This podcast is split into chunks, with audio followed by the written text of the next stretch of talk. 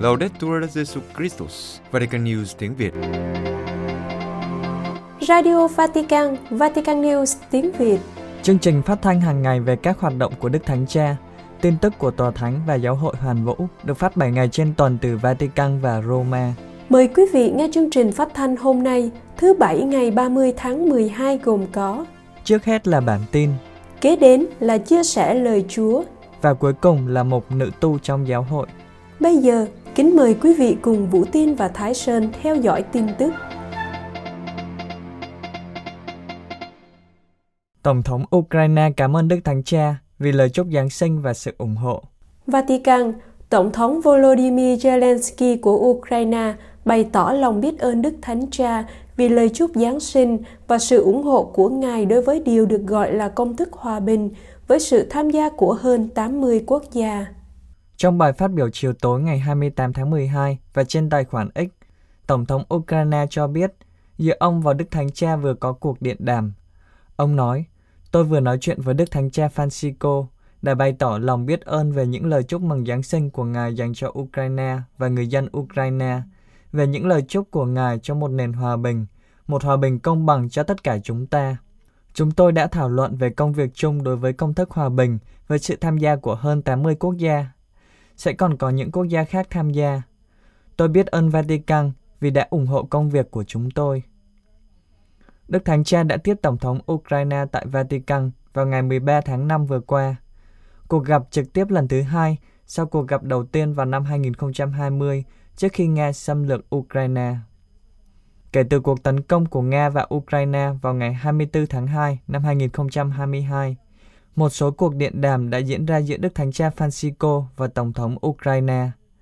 Lần đầu tiên diễn ra vào ngày 26 tháng 2 năm 2022, hai ngày sau khi chiến tranh bắt đầu. Nhân dịp đó, Đức Thánh Cha Francisco đã nói với Tổng thống về sự đau buồn sâu sắc của Ngài đối với những sự kiện bi thảm đang diễn ra trên đất nước. Cuộc điện đàm tiếp theo vào ngày 22 tháng 3 năm 2022.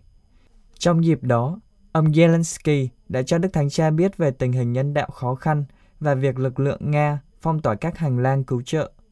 Ông còn đánh giá cao vai trò trung gian của Tòa Thánh trong việc chấm dứt đau khổ của con người. Và sau đó, vào ngày 12 tháng 8 năm 2022, một lần nữa trên Twitter, Tổng thống Ukraine cho biết trong cuộc điện đàm này, ông và Đức Thánh Cha đã nói về nỗi kinh hoàng mà người dân đang phải chịu đựng do cuộc xâm lược của Nga. Tổng thống bày tỏ lòng biết ơn Đức Thánh Cha vì những lời cầu nguyện và hy vọng Ngài sẽ viếng thăm Kiev.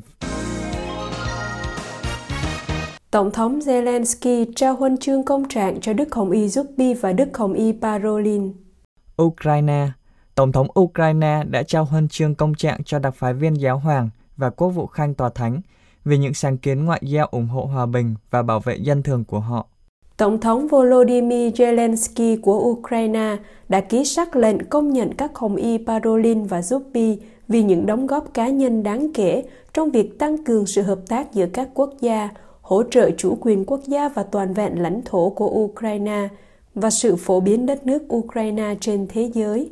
Nhiều nhân vật được Tổng thống Ukraine trao tặng nhiều huân chương khen thưởng khác nhau.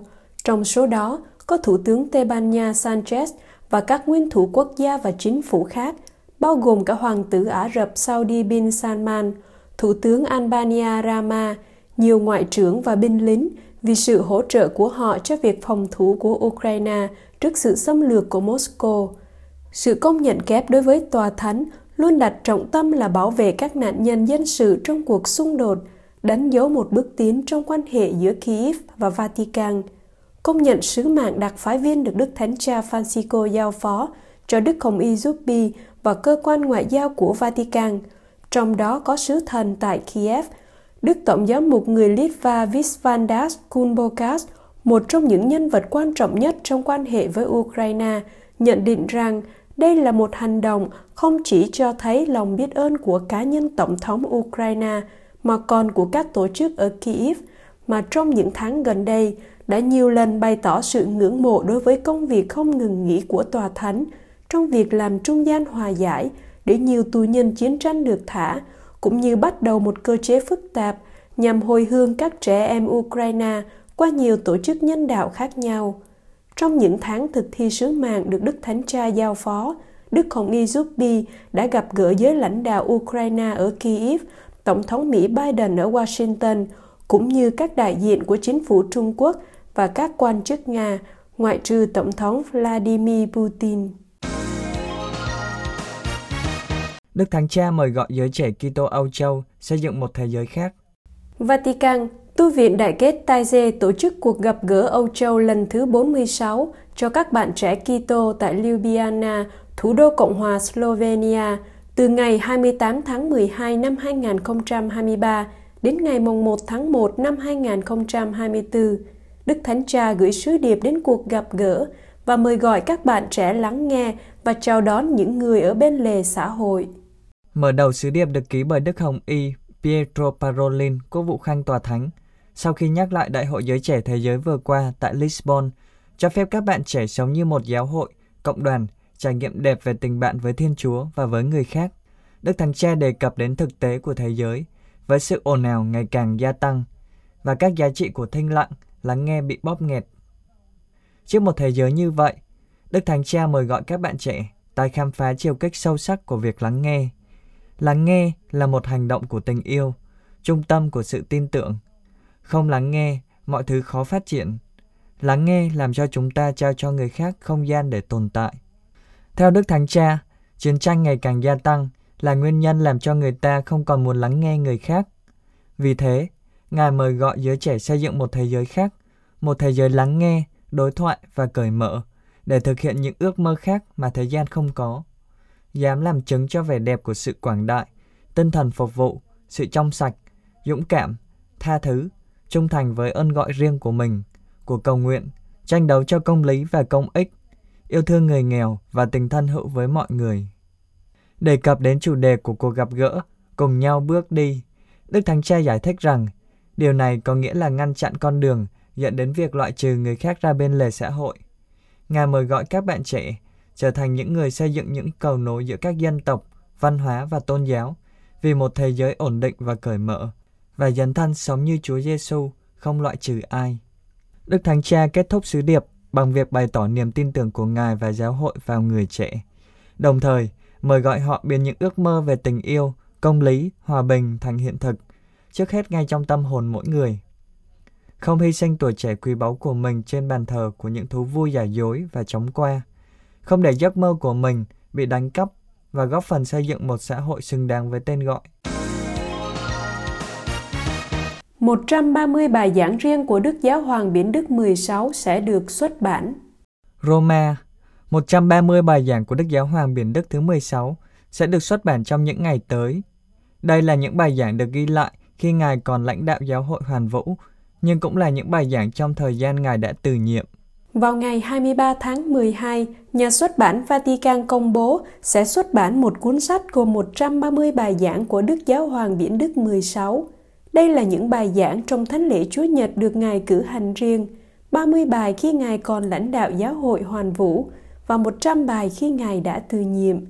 Cha Federico Lombardi, Chủ tịch Quỹ Joseph Ratzinger của Vatican cho biết, những bài giảng này được các nữ tu của Đan viện Mẹ Giáo hội ghi âm và chép lại.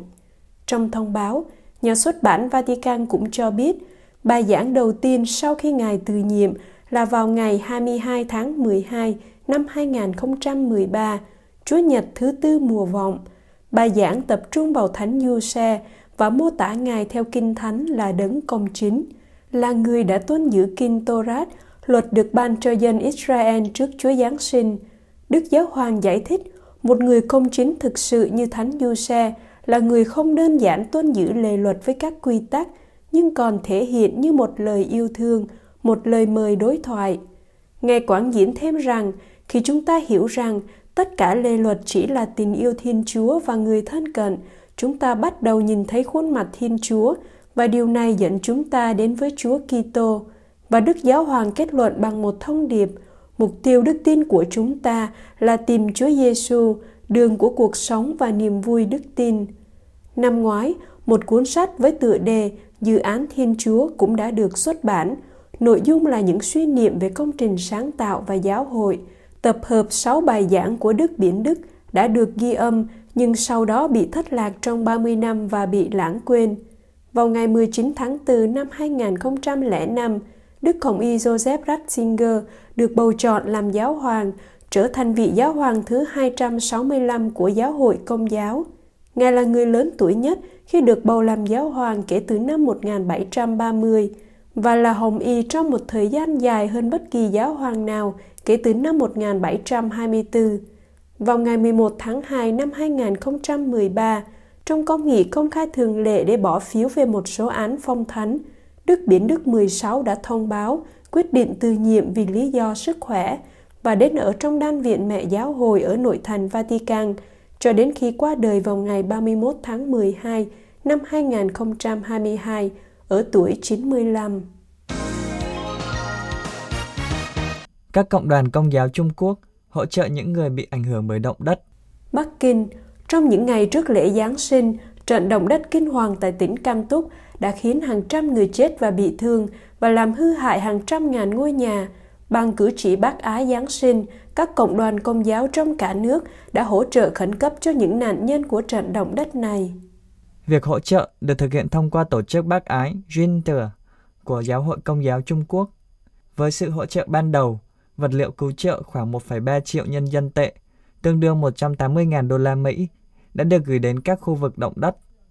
Ngày 18 tháng 12, một trận động đất mạnh 6,2 độ Richter đã tấn công tỉnh Cam Túc, phía tây bắc Trung Quốc, đã gây thiệt hại lớn về người và tài sản. Sức tàn phá của trận động đất cũng được ghi nhận ở tỉnh Thanh Hải lân cận. Đây là những khu vực có điều kiện kinh tế khó khăn. Theo số liệu ghi nhận đến ngày 20 tháng 12, trận động đất đã cướp đi sinh mạng của ít nhất 135 người và tàn phá toàn bộ ngôi làng. Mùa đông khắc nghiệt cũng đang ảnh hưởng nặng nề đến hoạt động cứu trợ. Trong vùng động đất, nhiệt độ đã giảm xuống tới mức âm 15 độ C. Nhu cầu về quần áo dày, lều, giường gấp, nệm và máy sưởi điện đang trở nên cấp thiết. Trong buổi tiếp kiến chung sáng thứ Tư hàng tuần, ngày 20 tháng 12, Đức Thánh Cha đã diễn tả sự gần gũi với người thân và gia đình các nạn nhân và cầu nguyện cho những người đã qua đời do trận động đất gây ra. Ngài cũng kêu gọi các hoạt động cứu trợ cho những người dân đang đau khổ bởi trận động đất. Quý vị vừa theo dõi bản tin ngày 30 tháng 12 của Vatican News tiếng Việt.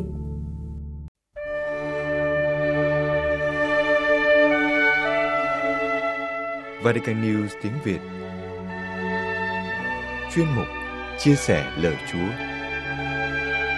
Linh mục Thomas Aquino Nguyễn Khánh Duy, dòng tên, chia sẻ lời Chúa lễ thánh gia thất.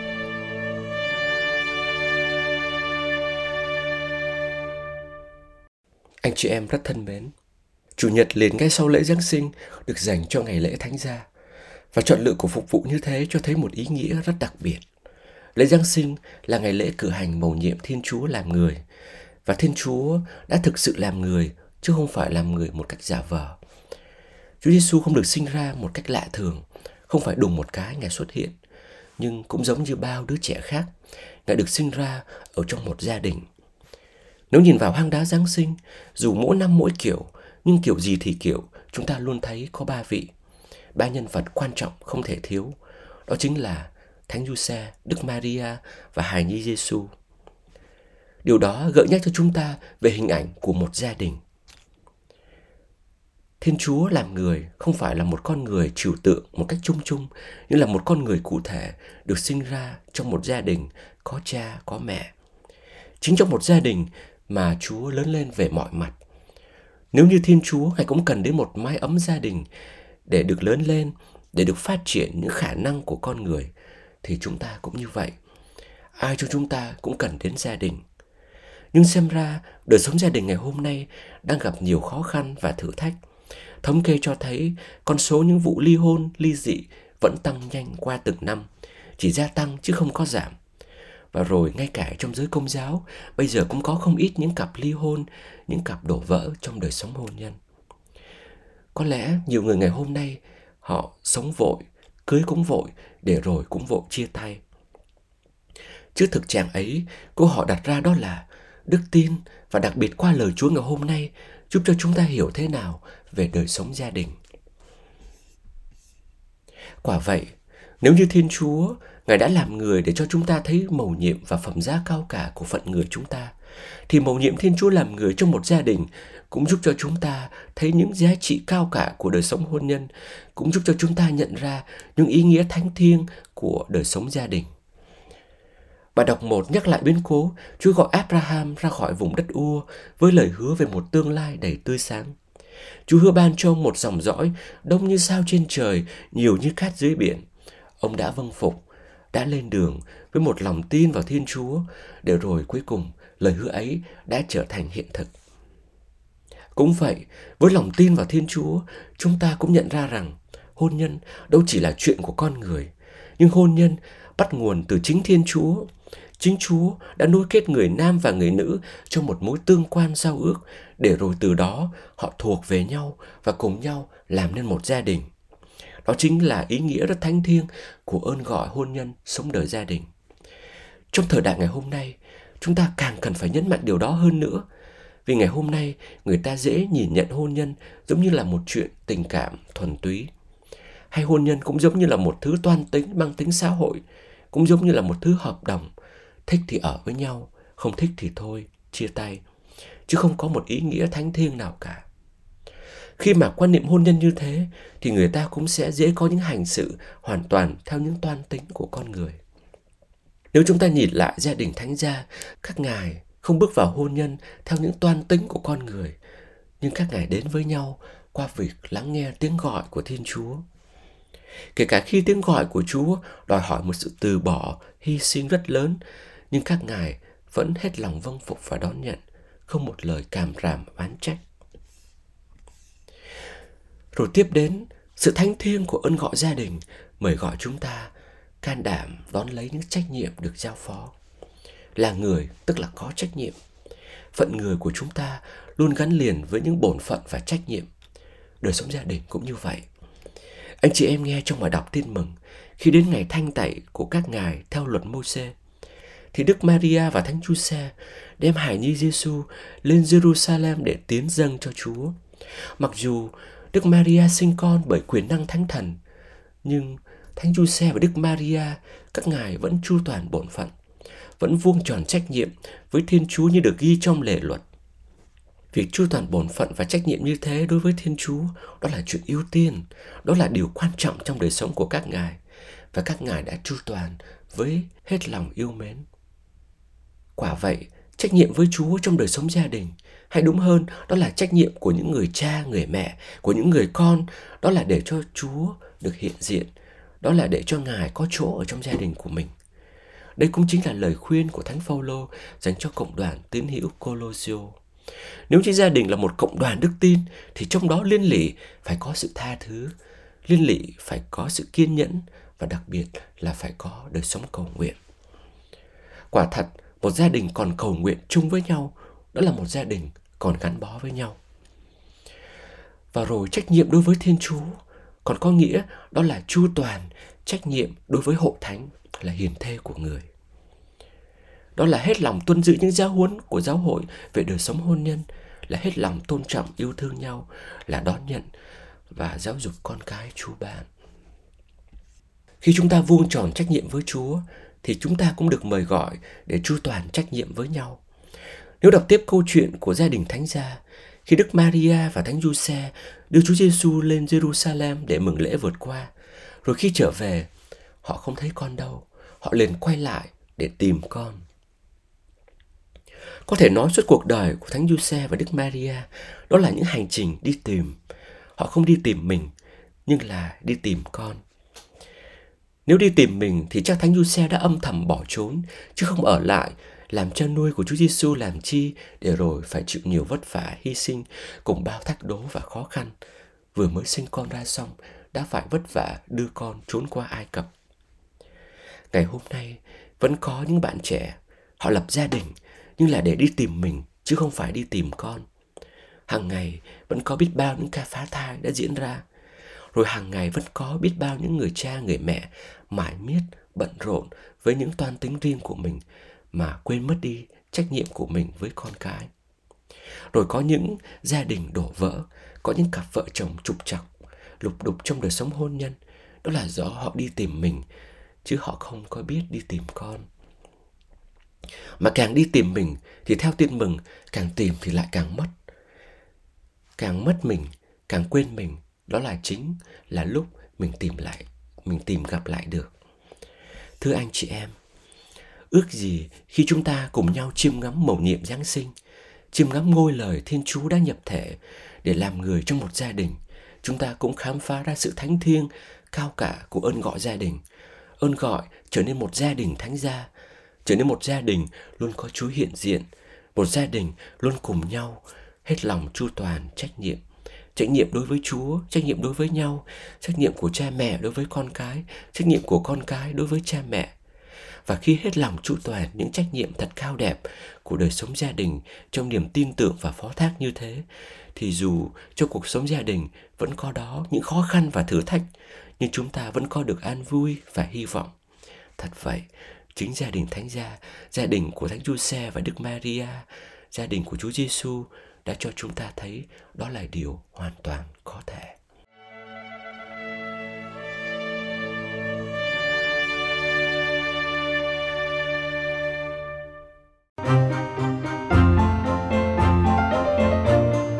Vatican News tiếng Việt Chuyên mục Nữ tu trong giáo hội Các nữ tu cộng đoàn Thánh Du Xe ở Australia thực hiện thông điệp Laudato Si.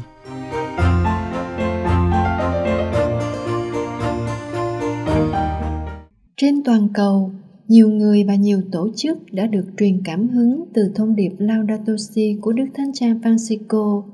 Cộng đồng các nữ tu thánh du ở Australia đã đáp lại lời mời gọi của Ngài để chăm sóc trái đất, ngôi nhà chung của chúng ta, mọi thụ tạo và những người sống trên trái đất, đặc biệt là người nghèo.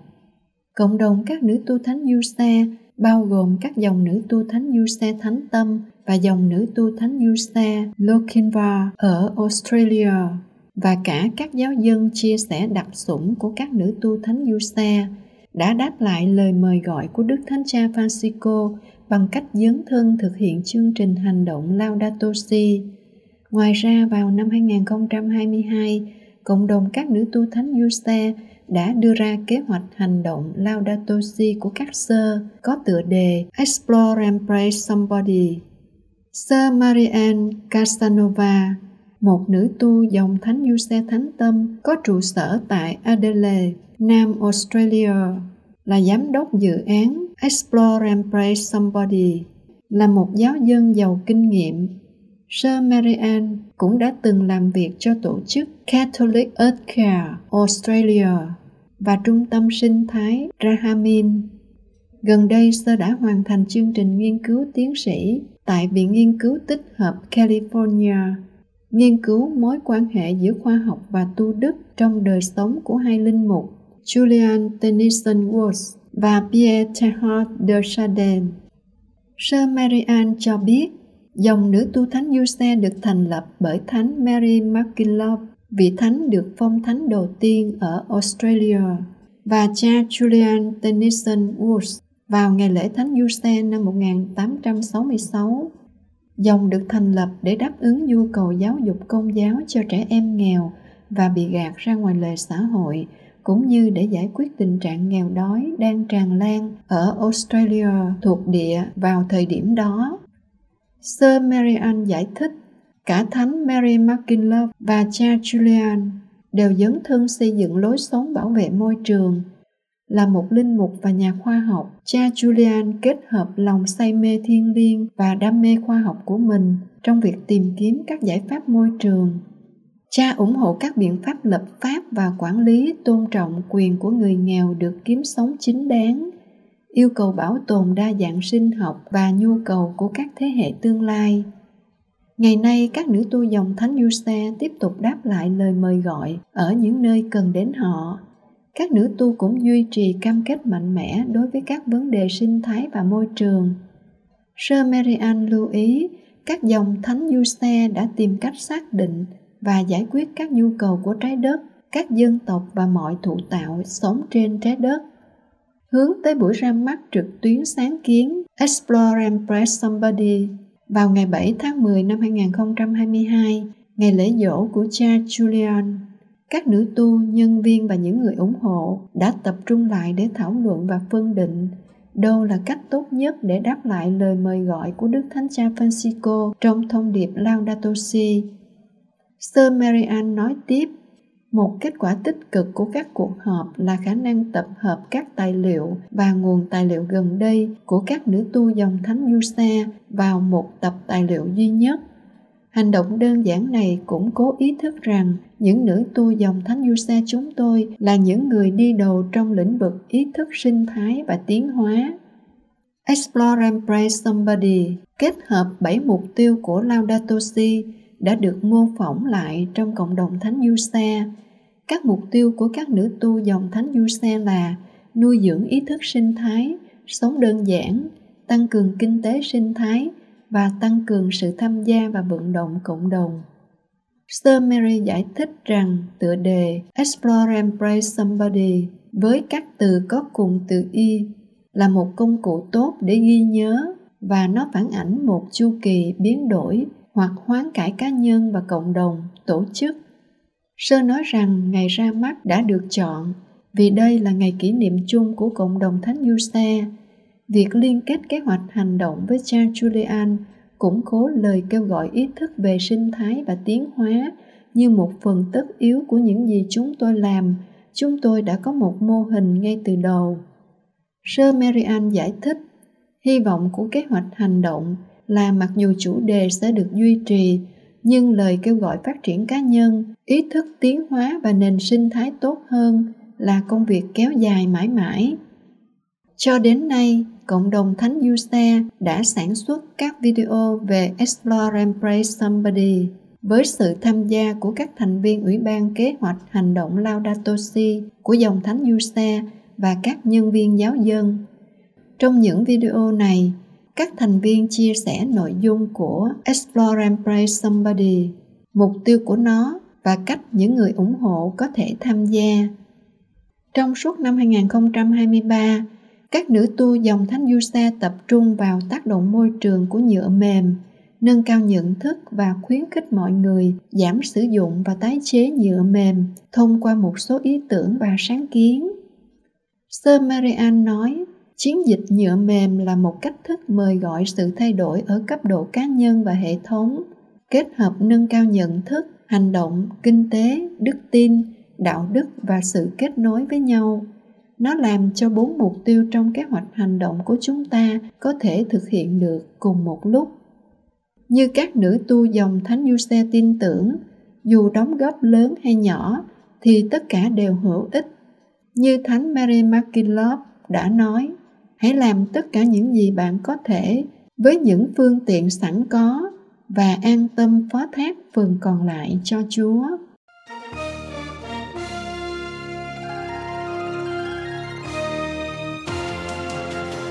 Cảm ơn quý vị đã chú ý lắng nghe chương trình Radio Vatican của Vatican News tiếng Việt. Xin Thiên Chúa chúc lành cho quý vị và toàn gia quyến. Laudetur Jesu Christus, ngợi khen Chúa Giêsu Kitô.